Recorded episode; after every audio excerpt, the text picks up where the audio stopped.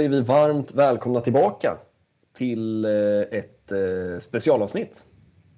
Vad fan? Ja, det, vi rabblar inte upp, ja vad blir det här? Det blir avsnitt 88. Det är ja. en fin siffra att slänga sig med.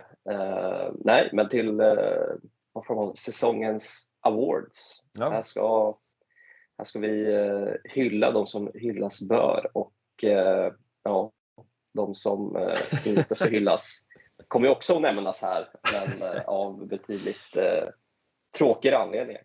Ja, alla ska få sin, sin dos.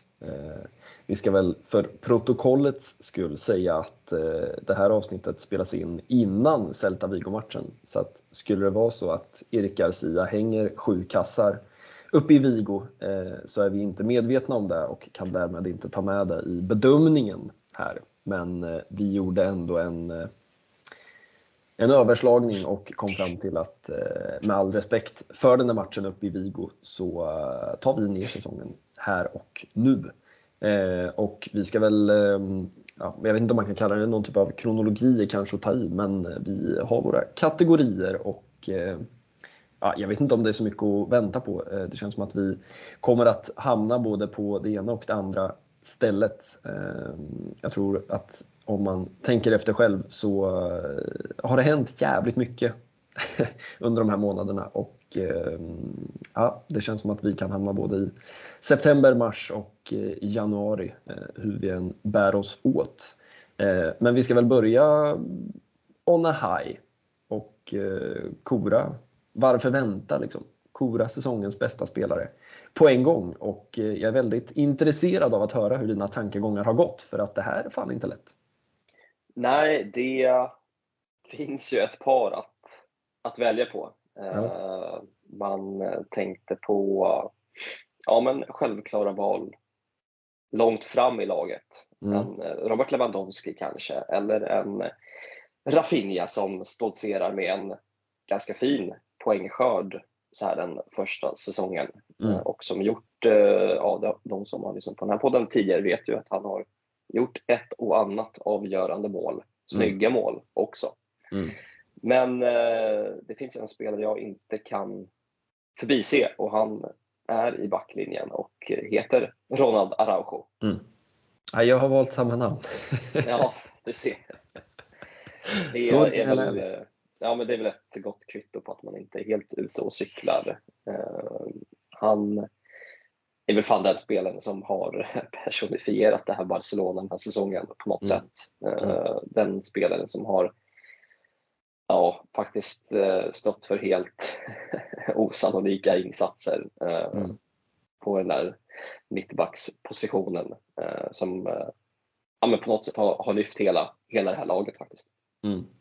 Ja, men det, det enda som, som liksom för min del talade emot det är ju skadorna som fortfarande finns där. Eh, och det är väl det sista han behöver jobba bort för att på allvar kunna klassas som en av världens absolut bästa mittbackar. För att eh, fotbollsmässigt och fysiskt så, mm, ja, jag vet att vi har pratat om det några gånger men jag står ju fast vid det till 100% att det inte finns en mittback i världen jag hade bytt Ronald Araujo mot i det här läget. Ehm, ja, men som du säger, han personifierar det här Barca. Det är ett ganska bra, en ganska bra sammanfattning, eh, tror jag. Och det finns ju mycket under säsongen man kan, kan ta med sig. Allt ifrån liksom avgörande mål till sista minuten, brytningar till såklart alla matcher som högerback mot Vinicius Junior i, i eh, alla dessa jävla klassikon som har, mm. har spelats. Och i någon mån så kan man väl också tänka på vilket Barca och hur Barca har sett ut när Araujo inte har funnits på planen. Eh, säger väl också något om något. Eh, någonstans var jag lite inne på att kanske, ja men ska man, ska man prata om spelare som, som liksom har haft högre grad av kontinuitet och i princip inte missat några matcher. Ja, men det är klart att Lewandowski ligger bra till. Det är klart att en sån som Marc-André Ter Stegen också ligger bra till. Eh, Pedri faller väl lite mer in i Araujo-boxen där kanske.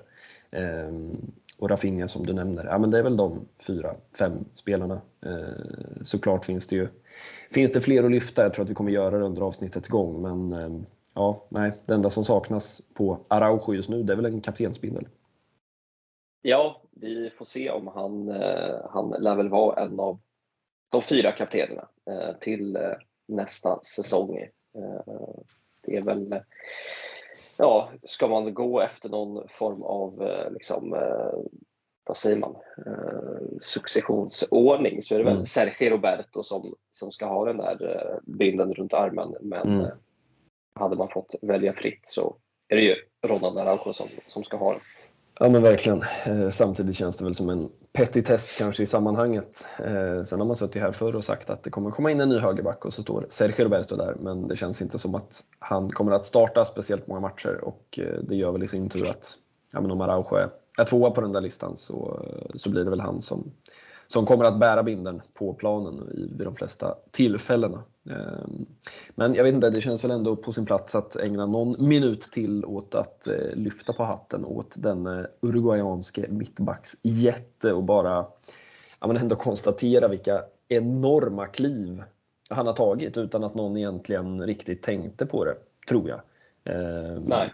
De som har hängt med länge kanske minns, eller åtminstone såg klipp ifrån när en ganska ranglig sydamerikan kom till Barça B och eh, tjongade bollar på konstgräsplaner i tredje divisionen. Ehm, och ja, även när det stod klart att han skulle ta klivet upp i, i A-truppen och man kanske satt och funderade på, ja, men är det Araujo eller Todibo som kommer att eh, vara det där framtidsnamnet? Eh, eller är det Erik Garcia? Eh, inte heller då var det väl självklart på något sätt att han skulle bli den stora ledaren för, för hela den här fotbollsklubben. Eh, utan det har väl kommit successivt och till slut så upplever jag i alla fall att man bara har, har tagit det för givet. Eh, sen är det klart att det finns fortfarande saker i hans spel att, att slipa på. Eh, och han är fortfarande relativt ung. Eh, men det känns ju som, ja, som du säger, en, en en spelare som personifierar det här Barca och en spelare som man hoppas ska finnas där i, i liksom ett decennium framöver. Ja, verkligen. Det, är, det känns svårt att hitta en spelare med ett större Barca-hjärta eh, mm. där ute. Eh, mm. Och då är han ju inte, som du såklart har påpekat under säsongen, någon av de här Made in La Masia-spelarna utan har ju kommit utifrån och mm. eh, Nej, det ska väl skålas med någon form av eh, mate eh, för mm. Araujo. För det är en, det är en jäkla, en jäkla klippa som man kanske inte har sett sedan någon form av Carles Puyol-tid. Mm. Mm. Det är väl väldigt likt den, den gamla kaptenen på, på många sätt, mm. tycker jag, i sitt spelsätt och någon form av ledaregenskap också. Mm. Eh, så nej, det är ett eh, ganska lätt val om man eh, ser på säsongen som liksom helhet.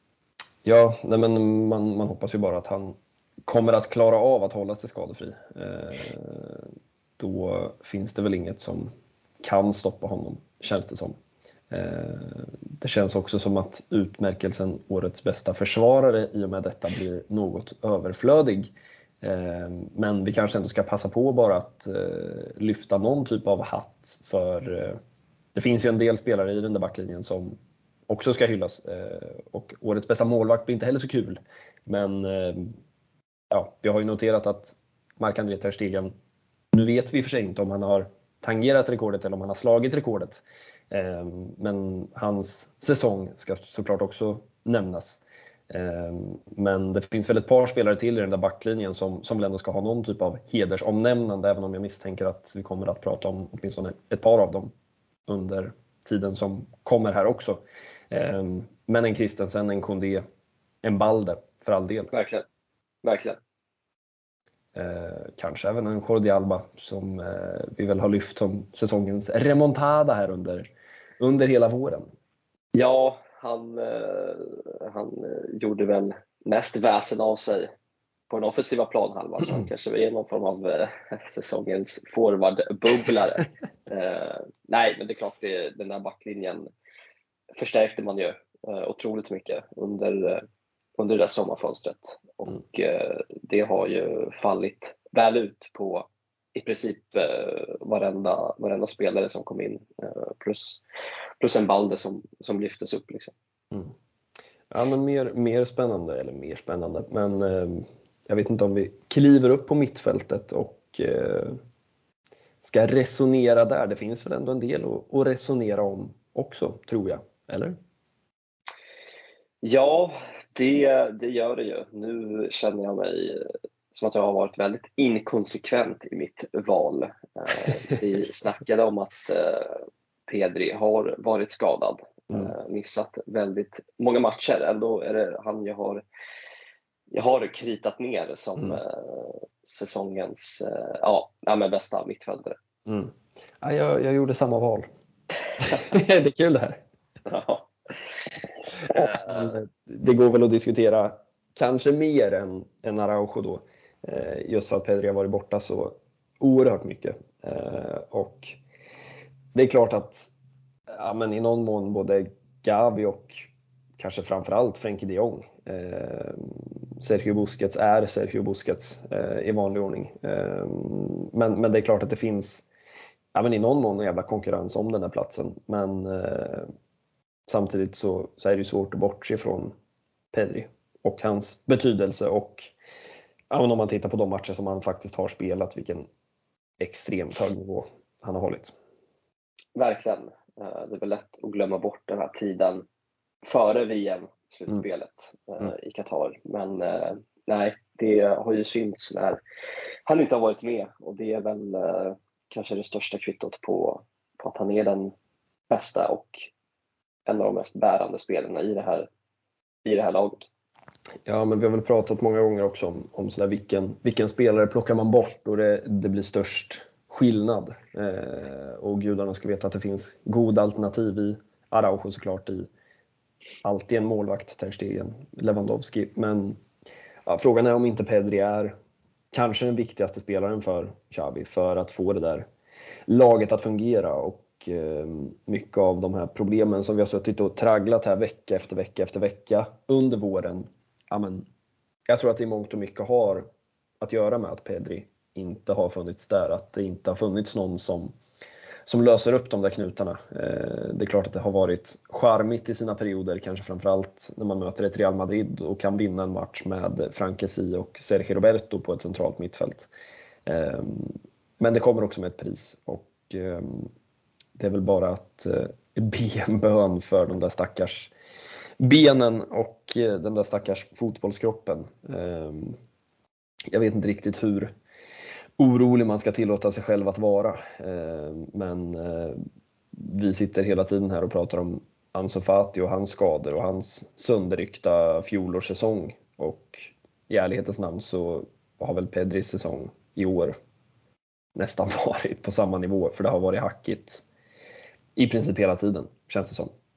Ja, Eh, nu eh, har jag inte spelat de sista matcherna i ligaspelet eh, och det är väl ett, ett klokt val om något.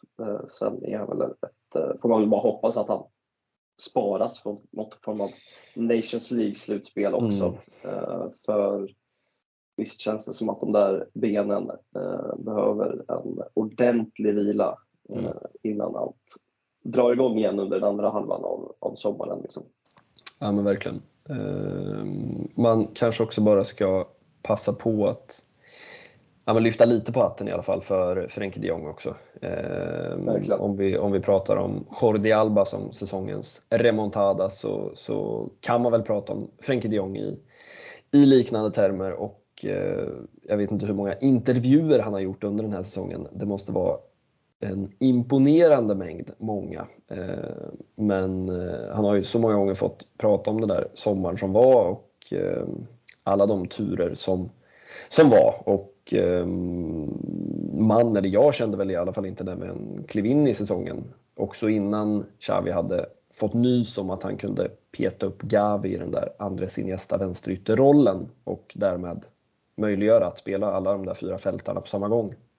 Men eh, när vi, när vi klev in i hösten så lätt att glömma också för att det har runnit en del vatten under de blåröda broarna sedan dess. Eh, men att Frenkie de Jong skulle avsluta säsongen som en av lagets absolut bäst presterande och viktigaste spelare, eh, det var inte självklart där och då. Nej, verkligen inte. Han, han har ju vänt på, vänt på säsongen på ett väldigt imponerande sätt. Och mm. han, nej, men han var ju inte heller långt borta från att, från att ta hem den här utmärkelsen. Liksom. Mm. Det är väl någon form av, ja, det är väldigt nära. Mm. Ja, det är väl den där X-faktorn i någon mån som, som talar för, för Pedri. Eh, samtidigt så behöver de ju inte tävla mot varandra. De tillhör ju samma lag och ehm, det är nog många av oss som hoppas på att få se de där två tillsammans på sexan och åttan eh, kontinuerligt under hela nästa säsong. Ehm, men som sagt, det ska ju det ska ju finnas, spelarna ska finnas tillgängliga också för att det ska kunna hända.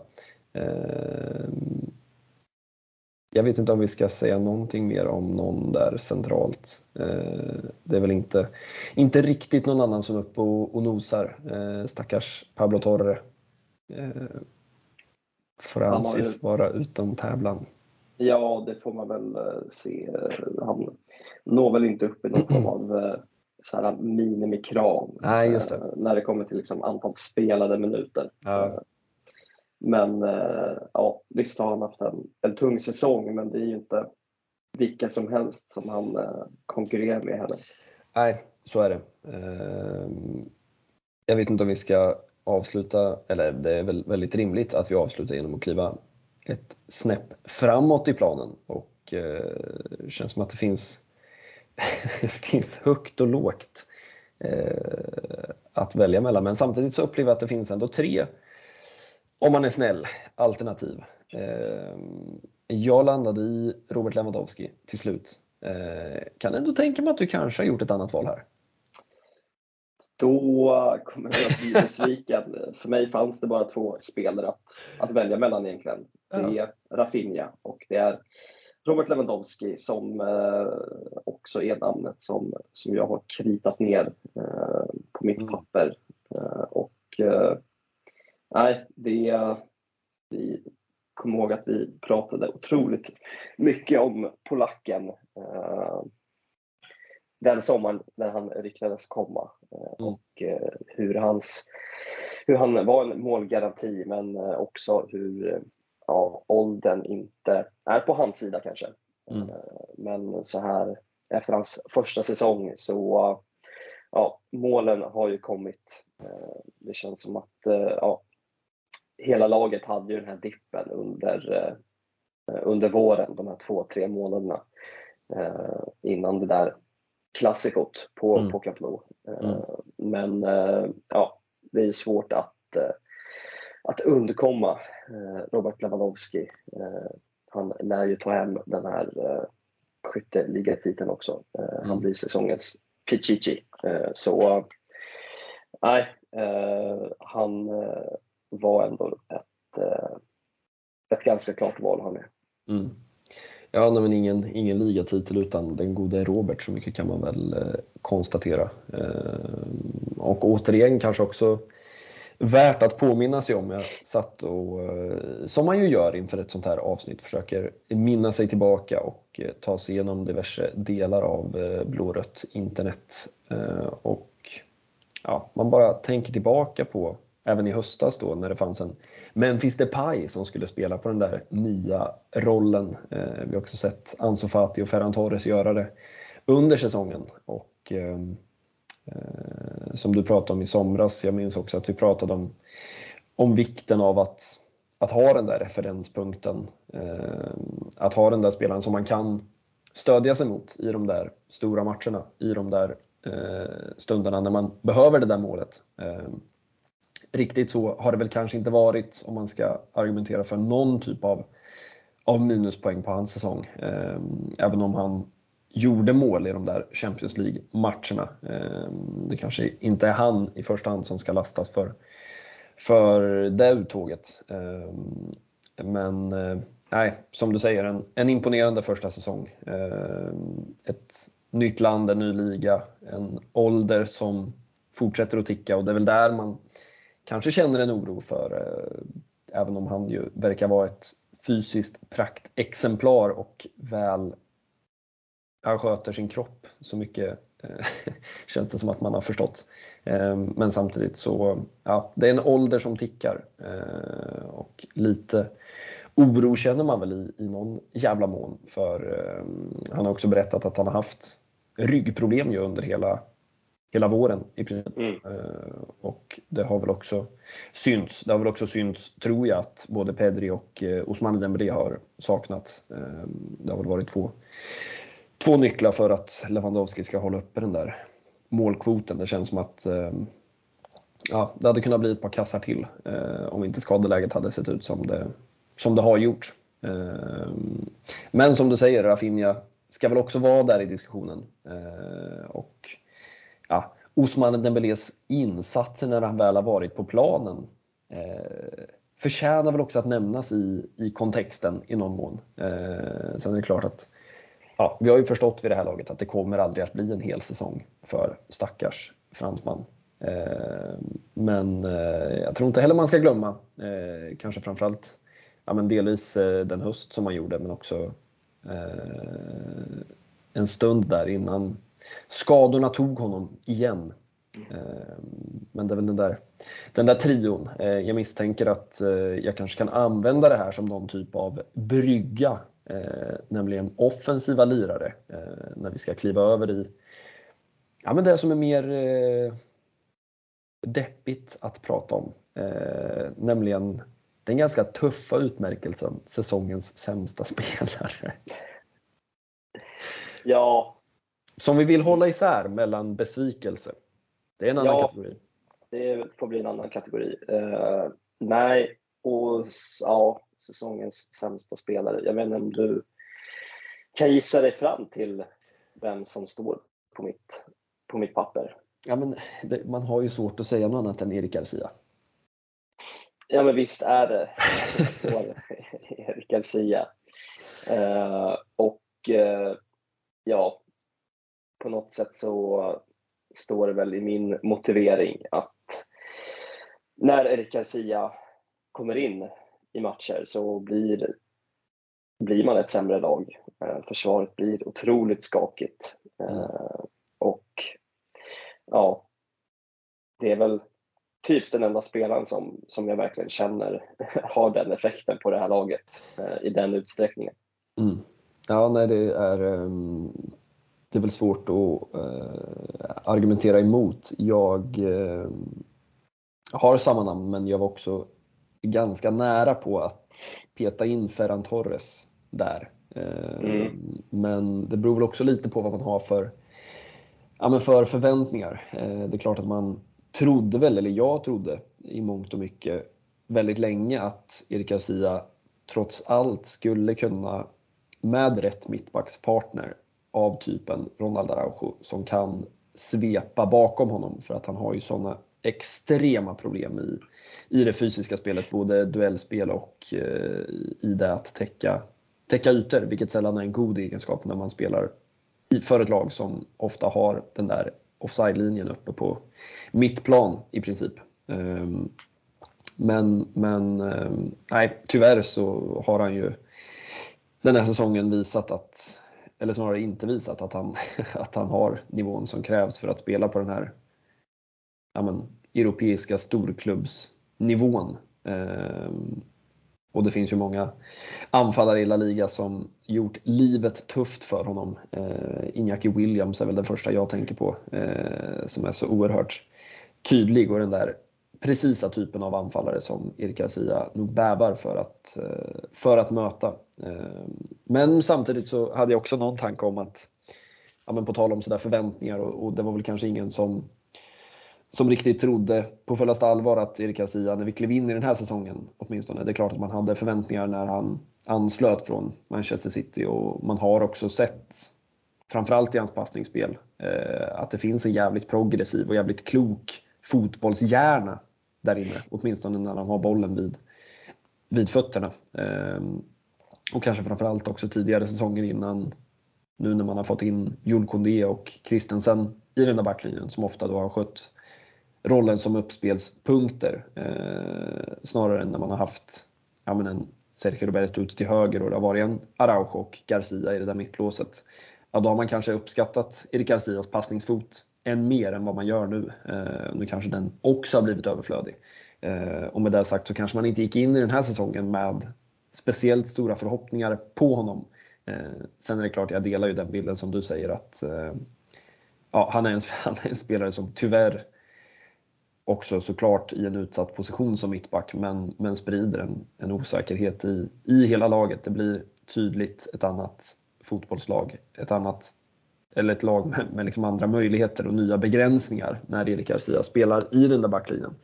Men jag tycker också att vi måste prata någon minut om Ferran Torres och eh, jag vet inte hur du skulle sammanfatta hans säsong. Nej, men det känns väl som att hans säsong nästan har gått hand i hand med Ansu Fati. Mm. Det första man tänker att det blev den här duellen om vem som eh, ska få chansen där, där mm. uppe till vänster. Ja, men och, och kanske är vi liksom inne på säsongens besvikelse här då, i någon mån. Eh, om jag tillåter ja. mig att, att brygga över då. Absolut. Eh, och eh, nej, men det är väl klart att det också där har, har, har blivit tydligt att det inte bara är att gå in i det här laget eh, och eh, prestera. Mm. Nej, och, och någonstans känner också att ganska många delar av de här resonemangen landar i att man måste blicka bakåt en bit. Men det är svårt att, att liksom tänka sig att vi har levt i en värld där Johan Laporta sitter och ska plocka sin första riktigt stora värvning för stora pengar eh, efter den där första Bosman-sommaren eh, till Barcelona och då landar i att lägga en halv miljard på Ferran Torres, en spansk landslagsanfallare som är ung, som har presterat även om han inte och det är ingen skam i det att inte lyckas ta en startplats under Pep Guardiola i Manchester City och eh, man sitter och tänker att eh, det här kan inte gå fel. Eh, det här är en spelare som bevisligen under Pep Guardiola kunnat spela på alla tre positioner i ett 4-3-3. Eh, och så sitter man här och fundera på hur man ska bli av med Ferran Torres. Eh, och det kommer man inte bli eftersom klubben tack vare de goda relationerna med Manchester City betalade så pass lite då har så pass stora avbetalningar kvar. Så att även om man säljer Ferran Torres för 25 miljoner euro så kommer det inte räcka. Eh, det kommer bli en ren förlustaffär bokföringsmässigt. Eh, och jag vet att vi satt tidigt i, i höstas och pratade kanske snarare om någon typ av självförtroendespelare. Eh, nu sitter man här med en hel säsong i minnet och känner att kanske är det så enkelt att han inte riktigt har det som krävs för att spela i FC Barcelona. Eh, åtminstone inte om han inte får lite som Ansu Fati skulle behöva kanske förtroendet en hel säsong där ute till vänster så skulle Ferran Torres mm. behöva en hel säsong där ute till höger. Eh, men för den som har följt europeisk toppfotboll eh, så är det ganska tydligt att sådana tjänster får man sällan som fotbollsspelare på den här nivån. Eh, det handlar om att ta chansen när man får den och eh, ja, Ferran Torres den här säsongen har väl i princip inte visat någonting som har gjort honom förtjänt av fler minuter än vad han har fått. Ja, verkligen. Uh, han går ju rätt in i, i under den kategorin, uh, årets besvikelse, säsongens besvikelse. Mm. Där har jag faktiskt inte valt en, en spelare utan jag går på Europaspelet. Mm. Ja, som... det var kul. Nu ska vi ha kul några minuter. ja, eh, vi ska ha kul. Vi kanske ska plåga oss med tanken om att Inter kommer att spela Champions League-final ja. mot Manchester City och att man lätt hade kunnat se, ja, om inte Barcelona också hade varit där uppe med tanke på eh, Inters eh, resa till finalen Mm. Eh, vilka lag man ställdes mot efter att man tog den där andra platsen bakom Bayern München. Ja men det är faktiskt, det är faktiskt sensationellt alltså. Eh, nog för att man då ändå slår ut detta Barcelona i, i gruppspelet och också ha Bayern München i den där gruppen. Men, men att sen då behöva spela fotboll två matcher mot FC Porto, mot Benfica och mot Milan för att nå en Champions League-final. Ja, det, är, det är historieböcker som skrivs i realtid eh, på något vis. Nej, men det är klart att det är svårt att argumentera emot den där fan hemska hösten på, på många sätt. Vi ska väl kora säsongens sämsta match och jag misstänker att det finns ett par av de där, eh, åtminstone fyra matcherna mot eh, Inter och Bayern München som, som är där uppe och, och, och tampas om den, den titeln. Eh, ja, man har också glömt ganska mycket känner jag. Jag vet inte om det handlar om någon typ av jävla eh, traumaförträngning i någon Ja, men det känns som, som en helt annan säsong, som ett helt annat lag, som en annan tid. Eh, mm. Det, det, det, gör det verkligen. Eh, men eh, det, det ska ju inte ta ifrån att det, det var en jäkla besvikelse, fortfarande är en jäkla besvikelse att man inte tog sig igenom den här, den här gruppen när man hade allt i egna händer också. Mm.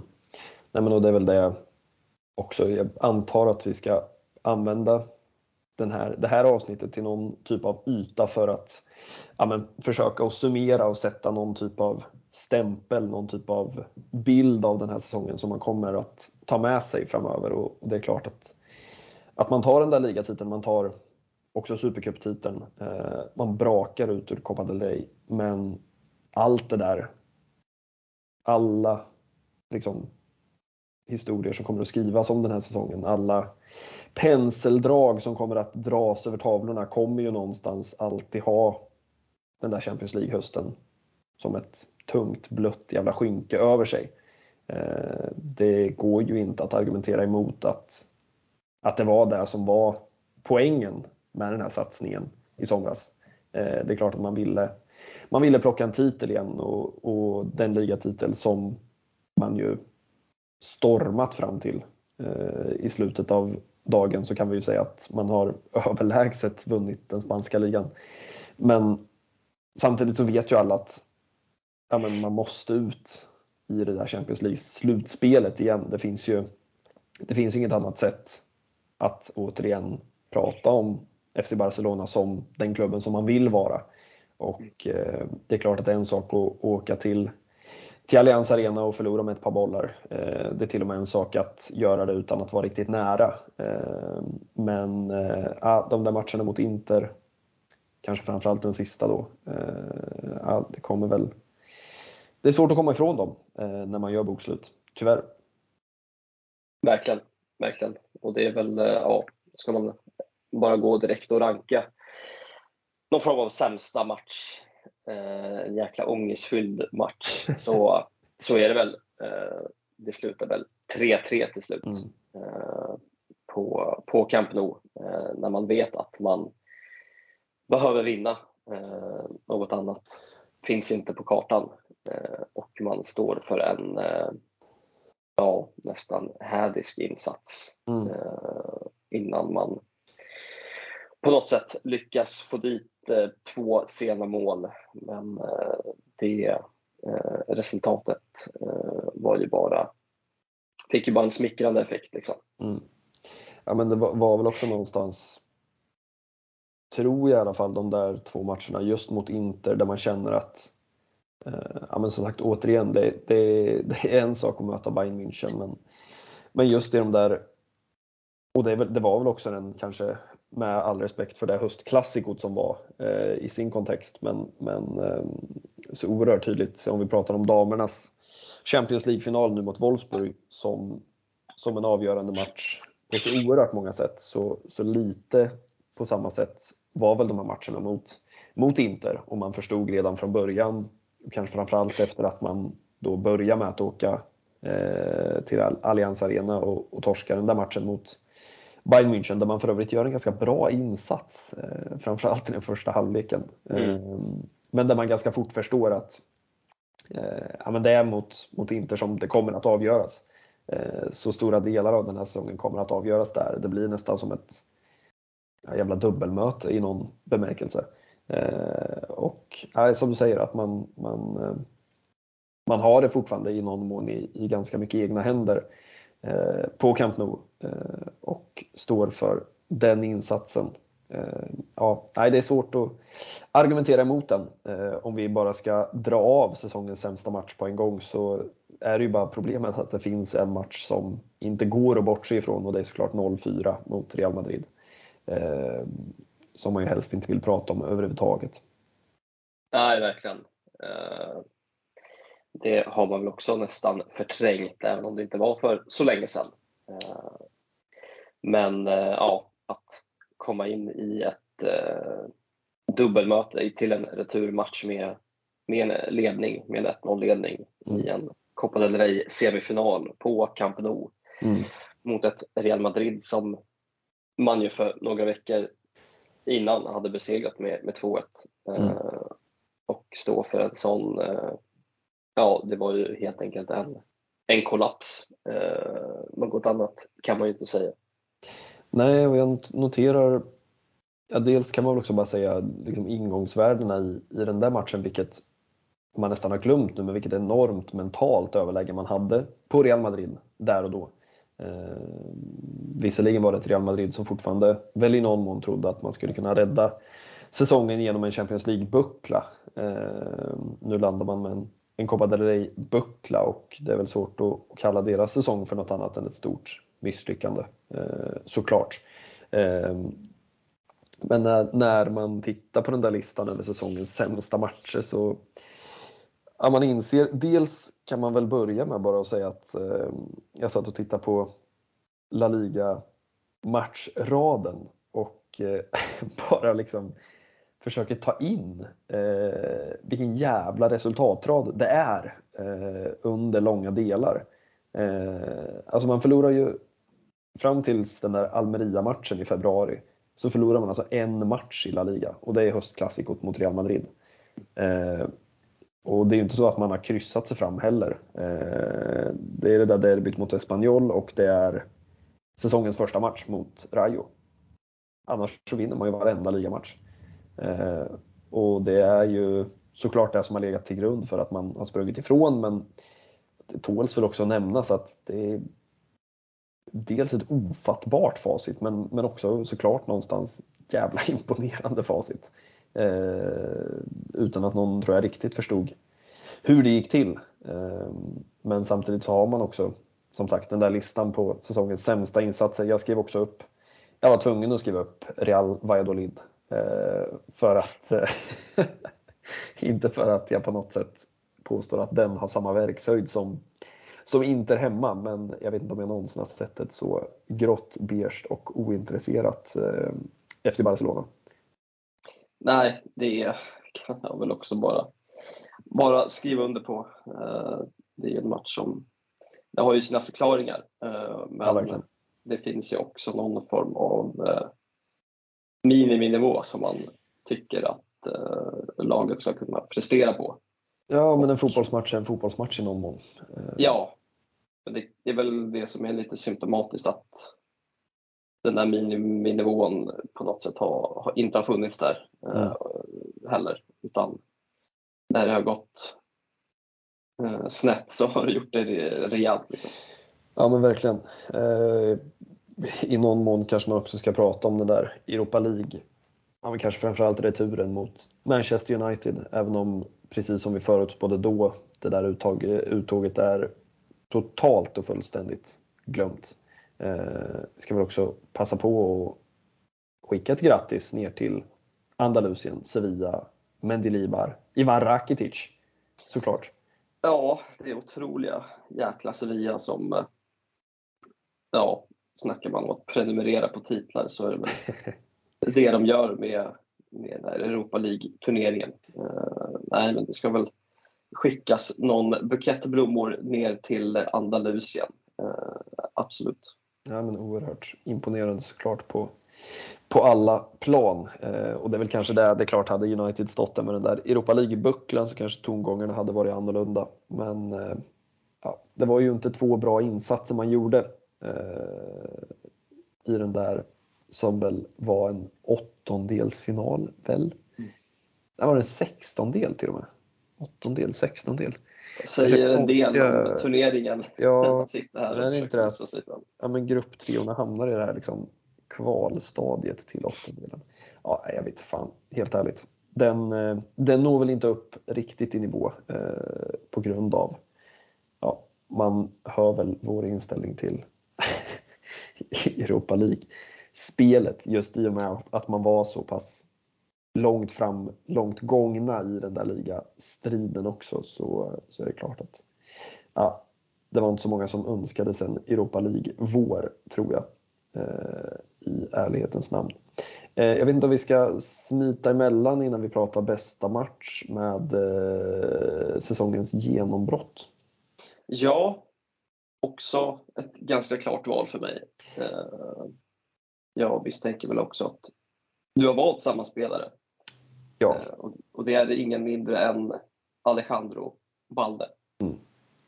Ja, nej, men det tåls väl att eh, är väldigt, väldigt given såklart. Jag vet inte jag vet inte om det finns någon utmanare överhuvudtaget. Eh, det är klart att det har funnits La Masia-spelare som har varit uppe och, och ja, men, gjort om inte avtryck så i alla fall några få minuter. Eh, och det är klart att när vi sitter här nästa vår så kan jag tänka mig att en sån som Lamin Jamal kommer att eh, vara en potentiell eh, spelare för den där kategorin. Eh, men det är klart att Nej, det finns väl ingen annan än Alejandro Balde. Och eh, ja, vad säger man? På tal om spelare man inte trodde att man skulle sitta här och prata om i den här tongången i höstas.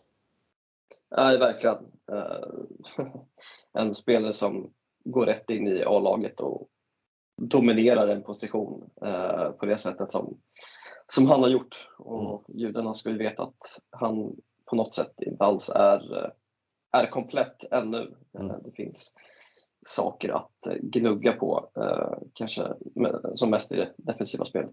Men mm. eh, nej, det, man, eh, det är svårt att man behöver ju ha lite perspektiv där också som vi pratade om med Araujo. Att, mm. Eh, att det är få förunnat att få upp egna spelare som ja, så här, osannolikt snabbt eh, presterar på den nivån som, som de gör.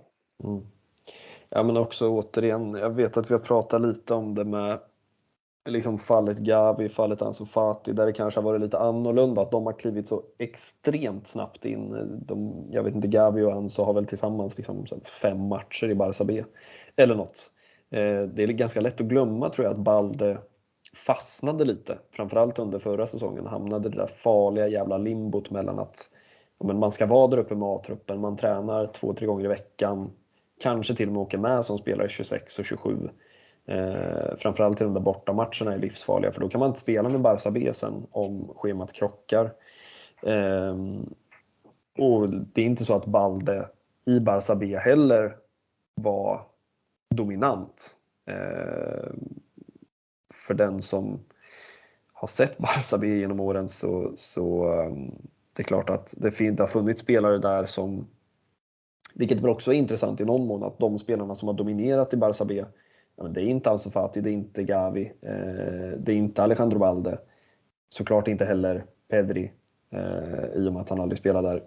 Araujo var inte heller på något sätt komplett där. Eh, men på något sätt så har det väl funnits någon typ av grundkvalitet och det var dit jag tänkte komma med, med Balde, att det är så häftigt att man ser allt det där som man såg mot Logronjes på någon jävla konstgräsplan i division 3 förra våren Eh, där han kanske hade st ja, ännu större problem med, med, som du säger, defensivt positionsspel och, och eh, i någon mån kanske speluppfattningen. Eh, och att han hade det tufft där, men att man såg att det finns så mycket grundkvalitet här. Eh, och att man då kan kliva upp, ja, hur många steg är det från Logronjes borta på en konstgräsplan till ett klassiko på ett år? Eh, och fullständigt ja, men dominera sin vänsterkant. Det är väl inte för stora ord eh, i, i många matcher. Eh, det är Ja men det tåls, det är väl ord som inte behöver sägas men det tåls väl ändå fan att sägas igen att det är häftigt vilka jävla resor man kan göra. Eh, och nu sitter man här och, och, är fullständigt övertygad om, och precis som Joan Laporta pratar om när han pratar om vilka spelare som ska definierar det här decenniet, då är ju Balde en av fem. Verkligen, verkligen. Så att, eh, jag vet inte om det är säsongens mest givna vinnare. Ja men kanske, I, kanske. I sin För kategori. är- Ja, nej det finns ju som sagt inte någon att sätta emot men det känns ju också som att hade det funnits det så hade det fortfarande varit lika solklart. Ja, jo verkligen. Så är det. Eh, Jag vet inte om vi ska fortsätta på, på eh, fortsätta genom att välja glädjen. Eh, Och efter det här lilla mellansteget fortsätta prata fotbollsmatcher eh, som fotbollsmatcher. Eh, Och eh, försöka att kora säsongens bästa match. Eh, jag känner direkt att det, det är lite det beror lite på vad man lägger in i, i begreppet. Eh, Jag vet inte hur du har resonerat. Nej, den, den är faktiskt eh, väldigt svår. Eh, någon del av mig vill ju på, på något kanske oret sätt eh, säga de där första 45 minuterna mot, mot Bayern München Mm. eh, i, eh, i det där Champions League eh, gruppspelet, eh, Mm. premiären där. Och nej, vet du 17, det kanske är den, men jag tror ändå att jag väljer faktiskt, den kanske har fått li, eh, för lite kärlek, men Supercup-finalen Mm. eh, mot Real Madrid. Eh, där man, eh, ja men, där jag i alla fall tycker att man gör ett Real Madrid dåligt eh, genom eh, kanske den matchen när man lyckas med sitt pressspel allra bäst den här säsongen tycker jag. Mm. Ja, men jag, jag har den som en av två egentligen plus två till då kanske. Ja, det, det vill jag höra. Ja, nej, men det, det är absolut Bayern-matchen i, i de första 45 som någon slags... Man trodde väldigt mycket då. Eh, Verkligen. framförallt om det där Europaspelet. Eh, men, eh, ja, men alltså så här, säso- säsongens bästa insats, eh, det är väl den där Supercupfinalen. Eh, Det är en final, det är ett El Clasico, det är en oerhört kvalificerad motståndare och eh, ja, men det, är väl, det är väl säsongens bästa insats. Man spelar ju Real Madrid av banan totalt och fullständigt eh, och känslan är väl snarare att det kunde ha blivit ett par mål till åt Barcas håll eh, snarare än en, en reducering från, från Real Madrid. Eh, samtidigt så, så ja, det finns ju också andra saker som man kan, kan lägga in i vad som gör en fotbollsmatch bra eh, ur Barcas perspektiv och i någon mån så vill jag också landa i den där Atletico Madrid-matchen från januari. Eh, kanske inte för att man gör någon gyllene, briljant, sprakande fotbollsinsats. Det är ganska sällan man gör det när man möter Diego Simeone som inte alltid ställer upp för en dans. Eh, men någonstans ändå den där symboliken tror jag i att man, man hade klivit igenom den där hösten. Det kom ett fotbolls-VM i Qatar. Eh, man var ju obesegrade förutom den där klassikomatchen och eh, man väntade fortfarande på den där första riktigt stora segern mot ett riktigt kvalificerat motstånd i en riktigt stor match i en riktigt stor kväll. Och eh, ja, det är väl första gången egentligen tror jag under Xavi som man verkligen känner att eh, ja, men det, här, det här kan gå vägen. Eh, det här kan, kan bli någonting. Eh, sen kanske inte är säsongens bästa insats. På lite samma sätt så är det väl svårt att bortse från när Frank gör 2-1 på Real Madrid. Eh, kanske är det säsongens mest minnesvärda, utan att gå händelserna i förväg nu då, men ögonblick kanske i någon mån. Eh, eller säsongens mest minnesvärda match. Eh, vad vet jag, men det känns svårt att inte, inte prata om den eh, i någon mån. Sen finns det ju de här, alltså när man tittar tillbaka på, på La Liga resultatraden och kanske framförallt från i höstas. Det finns ju en period där man åker, eller där man har både Villarreal och Athletic Club på besök och besegrar Villarreal med 3-0, Athletic Club med 4. Eh, och kanske framförallt den här Athletic Club-matchen Eh, då spelade man liksom riktigt, riktigt bra fotboll. Eh, man var nere i Sevilla i september och vann med 3-0. Eh, så det finns ju några resultat där under hösten. Ja, man var på, på Anueta och, och vann med 4-1. Eh, och många av de där matcherna faller väl också i någon slags liksom, glömska. Man tittar bara på det där slutresultatet. Men ja, några av de där matcherna var ju matcher där man kände, och där har man väl också tagit det för givet kanske vid det här laget, att, att eh, nu är man ligaledare, man är ligamästare. Men, men den där hösten att, att eh, gå från, jag vet att vi pratade mycket om liksom den föregående hösten. Den föregående hösten spelade vi 0-0 mot Cadiz hemma på Camp Nou och det var aldrig tal om att vi skulle vinna den matchen. Och nu är Athletic Club här med Ernesto Valverde och nu är det 4-0, nu är allt som det ska vara. Eh, så att det finns några matcher där också som, som ändå är värda att, att nämna. Men eh, det är klart att säsongens bästa insats är Supercupfinalen. Ja, men jag, jag skriver under på, på allt det du säger och eh, ja, du, du blottar ju mitt säsongens ögonblick direkt. Så ja. självklart eh, får jag väl dra av den direkt. Men det där hemmaklassikot, mm. eh, det ja, hur den matchen på något sätt eh, utvecklade sig.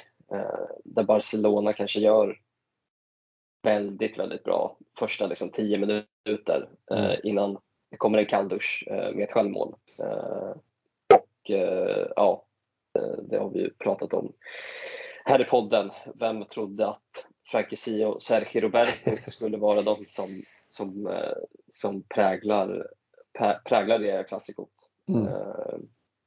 Men ja, hur den matchen utvecklar sig och, och hur ja, man inte är bortskämd med att ha kanske stolpe in med sig. Mm. Eh, men så kontrar man i så 94 minuten och Lewandowski klackar sig fram och Ansu Fati spelar in till en Fränkesi som, som sätter 2 till målet och hela Camp Nou liksom exploderar. Mm. Uh, så nej, uh, säsongens ögonblick för mig. Ja, men och, och någonstans känner liksom uh nu när du återberättar, se, det, det, är liksom också något vilka, alltså det är sånt bro, ja, det är väl också Balde som gör en, en jättefin eh, aktion längs med vänsterkanten. Eh, ja, men alltså, det, är liksom, det är Lewandowski som är liksom, vad gör han här? Alltså, så här, han ska inte vara i Barcelona. Han, han ska göra liksom 50 mål i Bund. Ja, då har vi plockat in Och så är det stackars Ansu Fati som liksom det är väl i den där matchen han håller ju på att och liksom stå i vägen för, det känns som att han gör liksom större insatser än Courtois i Real Madrid. Målet en, en sekund. Ja, men och så är det Frankesi som har, det, det är så liksom brokig, det är ett sånt brokigt gäng som inte, det ska inte vara den här kvartetten som, som liksom avgör ett ligaklassiko. Det är, eh, ja, nej, det är klart att det är det, det som man kommer komma ihåg tror jag. Alltså, Ehm, det är väl, jag kommer ju aldrig sluta prata om El Sodar som min autokorrekt eh, fick El Sadar till eh, här. Det är klart att det, det målet också kommer att definiera den här ligatiteln i mångt och mycket. Men, men det är klart att eh, jag tror väl att eh, om vi skulle göra en liten omröstning och smälla upp fyra alternativ på vilken kväll som vann den där La Liga-titeln. Ja, då är det väl den där kvällen på Camp Nou när Frank Kessie blev kung för en kväll. Ja, verkligen. Eh, sen har ju den där matchen på El Sadar har ju mycket som man kanske inte pratar om eller tänker på vid en första anblick. Mm. Men eh, det är väl en eh, Lewandowski armbåge. Det är, mm. det är ett tidigt rött kort. Det är en Piqué som snackar till sig en utvisning när han eh, promenerar med, med domaren där eh, i halvtid. Eh, mm. Och så såklart, ja, det där målet som man kan på något sätt veva hur många gånger som helst och det är mm. lika snyggt varje gång. Mm. Ja, nej, och jag, någonstans är säsongens ögonblick. Man, man tänker på hur många, ja, men hur många ligamatcher som man har vunnit med uddamålet.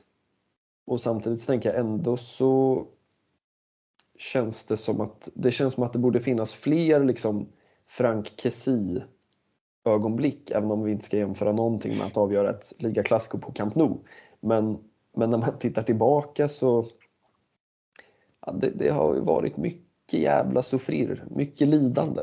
Eh, det är ju, och det är väl kanske därför man minns det där Rafinha-målet så väl. Jag upplever inte att det har varit speciellt många matcher där man har knoppat in en boll på något ofattbart sätt i slutet. Det har ju snarare handlat om att man har, att man har lidit sig igenom många sista kvartar. Eh, både under hösten och ja, kanske framförallt under hösten men, men även under, under våren. Skillnaden under våren är väl att man har förlorat de där matcherna istället. Eh, så det, det, har väl i någon mån också avspeglat sig i, i liksom den där ögonblickslistan som väl inte blir jättelång om man ska prata om rena liksom matchavgöranden i sluttampen. Ehm, men det är klart att eh, Frank Kessie och hans väl avvägda avslut är eh, så oerhört jävla värdig vinnare. Ja, verkligen. Ehm, sen är jag nyfiken på, vi har ju pratat El Sadar, det där Rafinha-målet, mm. men eh, vilket är ditt säsongens mål? Ja, men det, det är ju ändå det.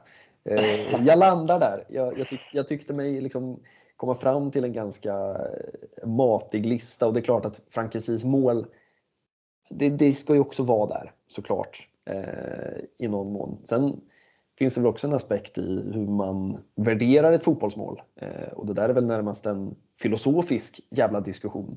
Eh, vad är ett bra fotbollsmål? Eh, och för oss blåröda så brukar väl alltid en bra måttstock vara att fråga ja, men vilket är Leo Messis bästa fotbollsmål? Eh, och jag brukar alltid landa i det där. Han gör ju två tvåfotare mot Athletic Club och bara smeker in en boll. Eh, den är så oerhört är, jag vet inte om man kan man liksom skjuta en boll utan att träffa en boll? Eh, och och det, det målet det betyder ju liksom ingenting. Eh, men det är väl ändå det vackraste målet. Eh, och så det är klart att man å andra sidan kan prata om ja men, eh, Getafe solomålet eller pratar man om Champions League-finalmålen, eh, det målet på Wembley kanske, eh, ja, men då är man ju lagd åt ett annat håll. Och, eh, ja, någonstans så det är klart att Rafinhas mål i min bok i alla fall tickar väl kanske båda boxarna på något vis eh, och att det är det som får avgöra. Frankesis fotbollsmål är väl kanske i någon mån inte riktigt lika vackert konstruerat som Rafinhas fotbollsmål.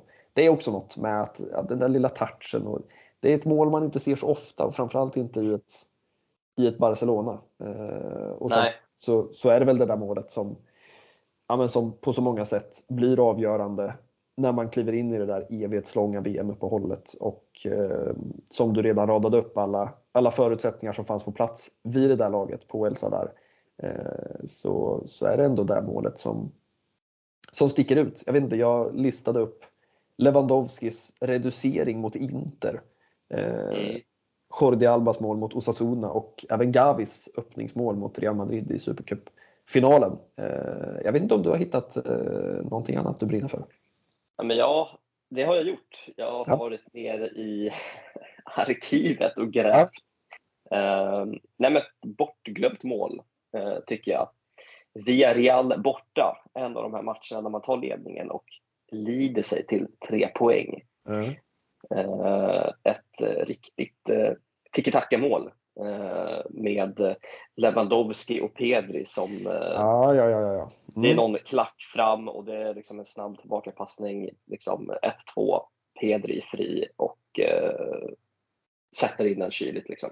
Mm. Eh, ett mål som, ja, det, det skriker ju liksom pepp 20, 2010, 2011 liksom.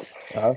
Eh, det uppmanar jag alla att eh, amen, youtuba in er på Verial Barca 01. Du borde kunna fixa någon eh, typ av länk. Problemet är väl bara att La Liga dammsuger ju ja.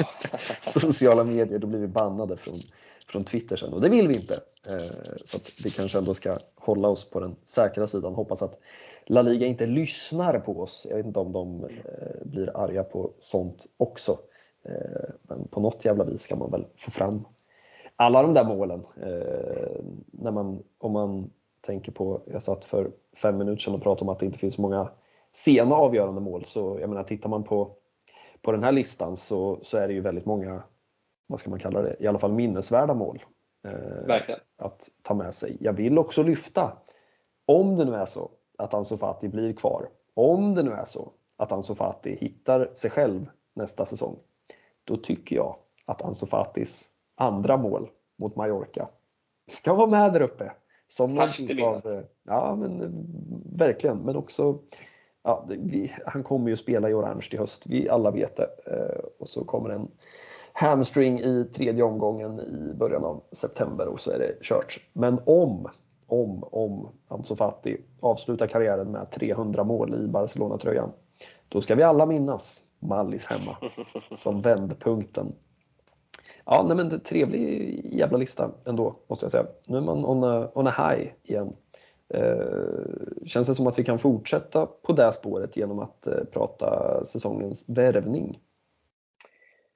Ja, det... Marig kategori. Ja, det jobbade, jobbades ju intensivt eh, förra sommaren. Allas vår Alemani eh, hade bordet fullt och här är det väl så, ja, som vi pratade tidigare, att det beror ju lite på vad man har för ingångsvärden. Mm. Eh, vad man eh, lägger in när man, eh, när man säger säsongens värvning. Mm. Och eh, då kan väl många snacka om en Jules Condé, en Robert Lewandowski, en Rafinha. Mm. Men eh, jag går väl också på någon form av bubblare här och säger Andreas Christensen. Mm. Ja, jag kunde nästan misstänka det. Ja, en Bosman-spelare som kanske egentligen ingen trodde skulle vara så bra som, som han har varit den här mm. säsongen. Mm. Uh, fanns ju också en del, uh, en period där han saknades och gudarna ska veta att det märktes. Mm. Uh, så ja, Andreas Christensen får ju ett väldigt gott betyg efter den här säsongen. Ja, men det, det, är ju, det är ju svårt att, att argumentera emot. Det är ju det. Samtidigt så oh, någonstans är ändå Robert Lewandowski väldigt nära. Eh, just i och med att det är den där stora, stora prestigevärvningen. Den där politiker Laporta-värvningen. Eh, den som man, vad är det man säger, man belånar hus och hem. Eh, här har man belånat mer än så. Man har fan belånat framtiden för att hämta in en 35-34-årig polack. Eh, och det är lätt så här både på, på förhand så, så förväntades man sig att han skulle göra precis vad som förväntades av honom och så här i efterhand så kan man konstatera att han gjorde precis det som förväntades av honom. Eh, men eh, i någon mån så, så eh, finns det väl någonting där att, att han har verkligen levererat. Eh, han har varit den där referenspunkten. Han har vad man förstår också varit en, en viktig figur i det där omklädningsrummet. Eh, gudarna ska veta att det inte finns så många spelare i det där omklädningsrummet, eh, åtminstone inte fram till ligatiteln, som, som faktiskt vunnit någonting. Eh, som faktiskt har varit med i den europeiska toppfotbollen. Och, eh, mycket kan man säga om Robert Lewandowski, men det har han sannoliken varit. Eh, sen är det svårt att argumentera emot när man har betalat en halv miljard istället för noll svenska kronor. Ehm, och som du säger, det går väl att, argumentera i någon mån för, för både Kondé och för Rafinha också. Det som talar för Lewandowskis, eller till Lewandowskis nackdel är väl att investeringen som sådan är ju en total jävla minusaffär i och med att man inte kommer få tillbaka de där pengarna. Eh, på annat sätt är det ju med både Kondé och Rafinha såklart. Man skulle ju kunna få ja, men uppåt 70-80 miljoner euro från en engelsk klubb i sommar. Känns det väl som om man hade velat det. Ehm, och ja, man kanske inte får 70 miljoner för Andreas Christensen men nog fan är man uppe där och, och nosar med tanke på Ja, med tanke på hans säsong. Eh, säsongens överraskning i någon mån får man väl kanske. Ja, om man ska eh, hitta på en, en, eh, en kategori på, på volley. Eh, och som du säger, det är väl mycket landar man väl någonstans där när man tittar på säsongen som helhet att, eh, att man har sett vilka problem de här skadorna har ställt till med. Och att det är någon man också har visat då på den, det, det extrema beroendet och behovet man har haft av, av ett par spelare. Och kanske också att den där bredden Ja, den har inte riktigt funnits där. Eh, även om Frank Kessi och Sergio Roberto har guidat ett Barcelona till liga vinst på Camp Nou så eh, ja, det finns ganska många andra tillfällen under den här våren där man snarare har, har rivit sitt hår eh, på grund av frånvaron av, av Pedri, av Christensen, av Ousmane Dembélé, av Ronald Araujo vid vissa tillfällen. Eh, och ja, säsongens nyckelperson, Matteo Alemani, har ju ytterligare en sommar där eh, ja, han kommer att prövas på alla håll och kanter. Vi är väl tacksamma att han är i, i Barcelona och inte i Birmingham. Ehm, så mycket kan man, kan man väl konstatera. Ehm, I någon mån tycker jag också att det känns lite, jag har inte riktigt hittat på en, en kategori men, men i någon mån så är det väl säsongens jävla idioti, säsongens topplock som rök, säsongens eh, nu ska vi plocka en gammal fascist och göra fotbollsdiskussion av det på Twitter. Eh, det är ganska närtid, det finns ett helt avsnitt i princip tillägnat det här om man känner för att sätta sig in i det mer. Men det känns ändå fel att göra en, någon typ av anspråk på att summera en säsong utan att prata någon minut i alla fall om det här totala jävla magplasket som man får väl säga att det är världens två största fotbollsklubbar som eh, lyckades med detta, eh, nämligen att göra eh, Franco och hans regim till en fotbolls-Twitter-diskussion. Ja, det är väl något form av säsongens lågvattenmärke. Ja, verkligen. För att det, även om hela den episoden på något sätt tyvärr inte har fått något större efterspel som, mm. som vi på något sätt ändå väntade oss att mm. skulle bli. Ja, verkligen. Eh, så gör ju inte det saken mindre att eh, man eh, började, ja, som du säger, Twitter-bråka och på något sätt bagatellisera något så hemskt som Eh, som eh, jävla liksom, diktator och hans mm. Eh, styre. Nej, det var ja, faktiskt väldigt, väldigt konstigt att, att det på något sätt slutade bara. Ja, och jag vet att vi pratade om det liksom, så där veckorna efteråt och, och ehm, ja, men funderade på så vad, vad, det kändes lite som att båda sidor knappt förstod riktigt vad vad som hände och sen vet jag inte om man, om man satte sig ner och, och funderade på vad man hade gjort och sen kommit fram till att det är bäst att vi inte pratar om det här mer, vilket ju är deppigt i sig. Ehm, men, men ja, Laporta kunde inte hålla sig eh, och Real Madrid hade uppenbarligen en, någon slags förberedd jävla video Eh, där man då tog, eh, tog sig själva i försvar och eh, istället la över anklagelserna på, på Barcelona och eh, på katalanerna. Och, eh, ja, nej, sällan har något mer smaklöst utspelat sig i fotbolls sociala medie, medievärlden. Eh, det är väl bara att, konstatera.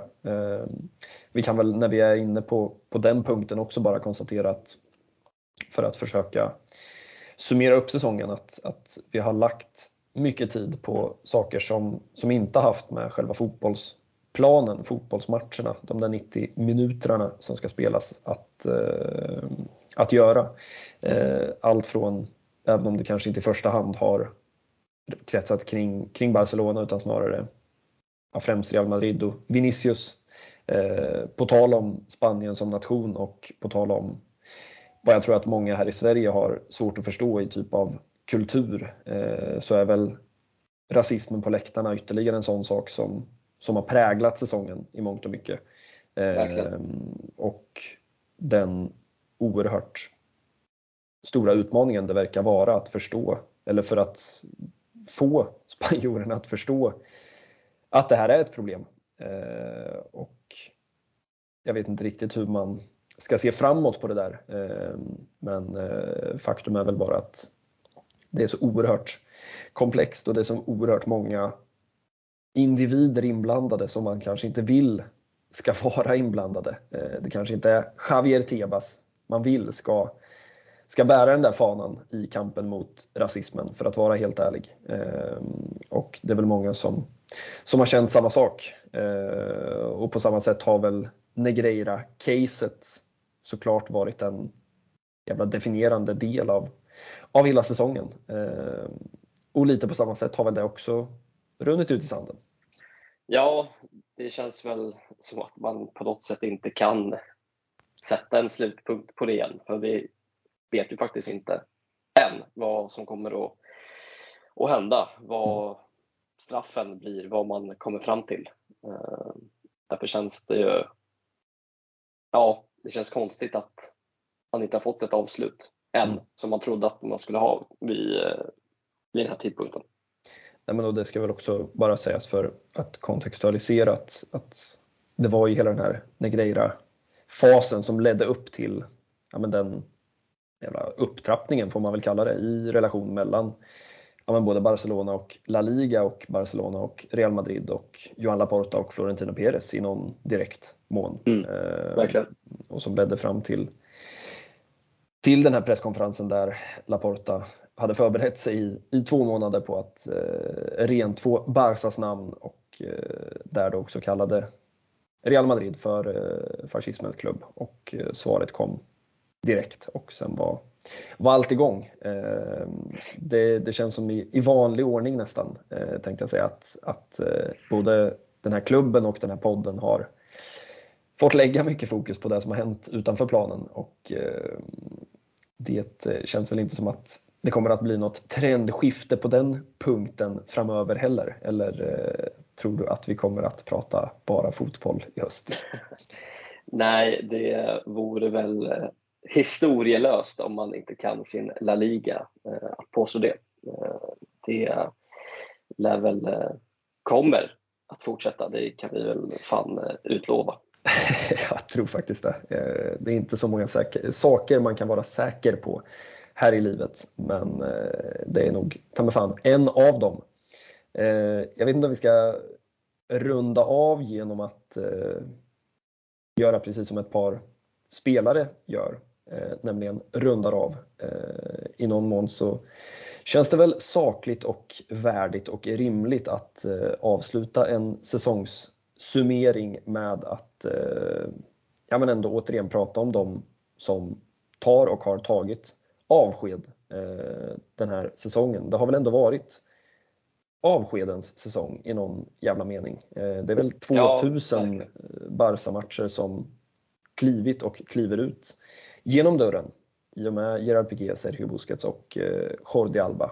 Och, eh, jag vet inte om man liksom på fem minuter ska lyckas eh, sammanfatta deras gärningar i blått och rött. Eh, det känns eh, som en fruktansvärt stor utmaning. Jag vet inte riktigt vart man varken vart man börjar eller vart man slutar? Nej, eh, man kan väl på något sätt konstatera att eh, de fick sina avslut. Vissa kanske värdigare än andra. Jag tänker mm. på Piqué som hänger av skorna eh, mitt under säsongen. Medan Busquets och Alba får väl något form av drömavslut, avslut på topp med en, med en ligatitel i, i handen. Mm. Eh, och, eh, det känns ju få förunnat att, eh, att man får avsluta sina Barca-karriärer på, på det sättet. Mm.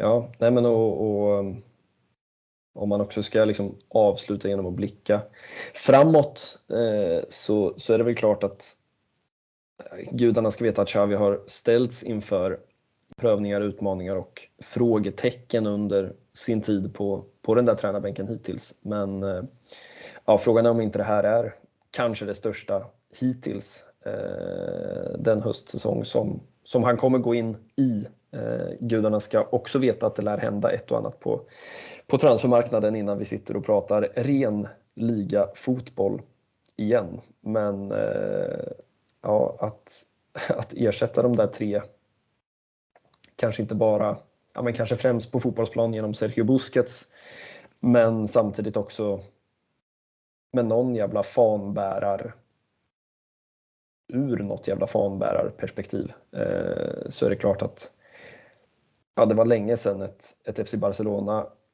klev in i en säsong på det sättet man kommer göra i höst med en, en trupp och ett lag egentligen helt utan den här typen av, av spelare som ju alltid har funnits där i princip ja, men, under hela 2000-talet.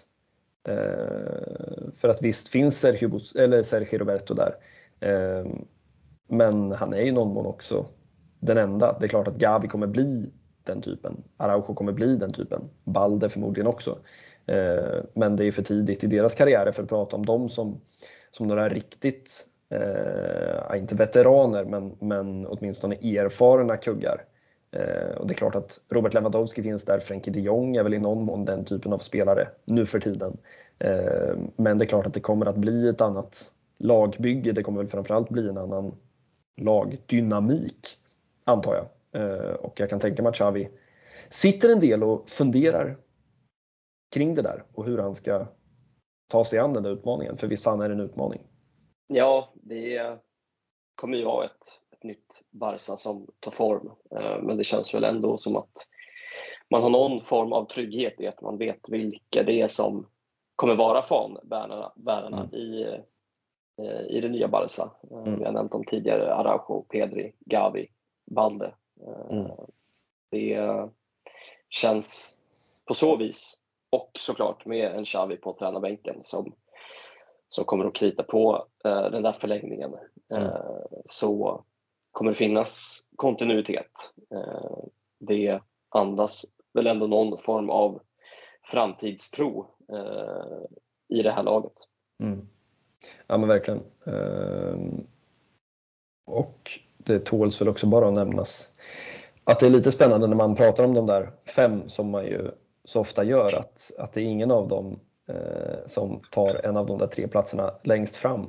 Eh, och eh, det är klart att Ansu Fati skulle vara den där spelaren nummer sex och eh, det är väl som vi så många gånger har sagt, nu känns det som eh, den känslan att det, så kommer det inte att bli. Och eh, ja, Lamin Jamal, stackars 15-åriga grabb eh, som ska bära de där förväntningarna på sina axlar. Eh, I övrigt så, så, känns det som att det är där som, som man kommer att behöva förstärka. Eh, det är där man kommer behöva lägga pengarna så småningom när Busquets ersättare finns på plats och vi pratar kanske om ytterligare någon säsong eller två framåt i, i tiden. Men eh, som du säger och Eh, ja, både du och Johan Laporta nämner ju samma fem namn. Eh, och adderar man ett par spelare till så, så är det klart att eh, ja, det är de där som ska, som ska göra det. Eh, både ja, men fan, nu och framöver i någon mån. Och, eh, ja, det är bara att hålla tummar för att Xavi Laporta, Alemani och vad fan, Deco ska sitta där vid ritbordet i sommar och krita fram en bra en bra plan eh, för det som, det som komma skall. Eh, ja, jag vet inte, vi har gjort ett försök att eh, samla upp det som var och är säsongen 22-23 ur FC Barcelona perspektiv. Har vi missat något? Ja. Det har vi säkert gjort. Eh, vi får väl ödmjukt be om ursäkt i förväg. Ja. Eh, och eh, så får vi såklart gärna ta emot vad vi har missat. Ja, kontrollera och, revidera. Ja, verkligen. Uh, nej, men det har varit, som det alltid känns att det är, en lång säsong med egentligen för många ansikten än vad man kanske skulle vilja ha i, mm. i, i en perfekt värld. Mm. Men ja, fan vilken, vilket år det har varit. Ja, det är väl svårt att, att, säga någonting annat. Egentligen skulle man vilja ha sig själv bandad liksom tre minuter från den sista augusti, september, oktober, november för att bara eh, försöka.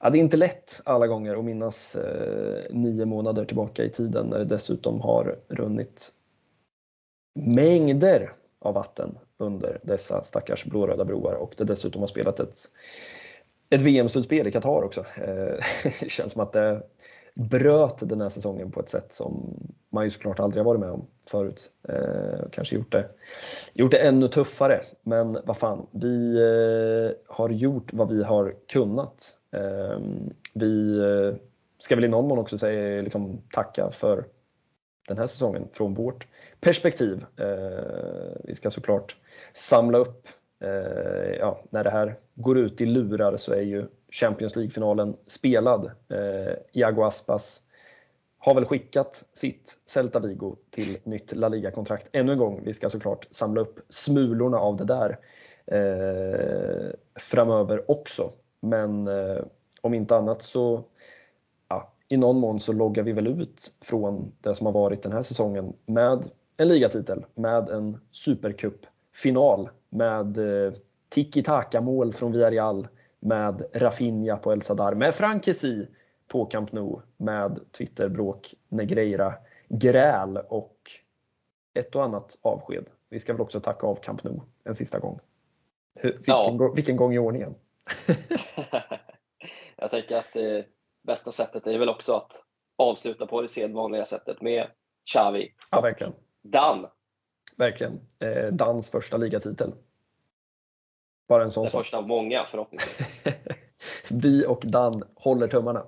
Nej, vi eh, tackar för eh, den här dryga timmen och eh, tackar för den här säsongen och säger på återseende och återhörande. Ciao! Hej! Total camp és un camp. Som la gent blaugrana, tant se val d'on venim, si del sud o del nord. Ara estem d'acord, estem d'acord, una bandera ens agermana, blaugrana al bé, un crit valent. Ara, tenim tothom. Barça! Barça! Barça! Barça!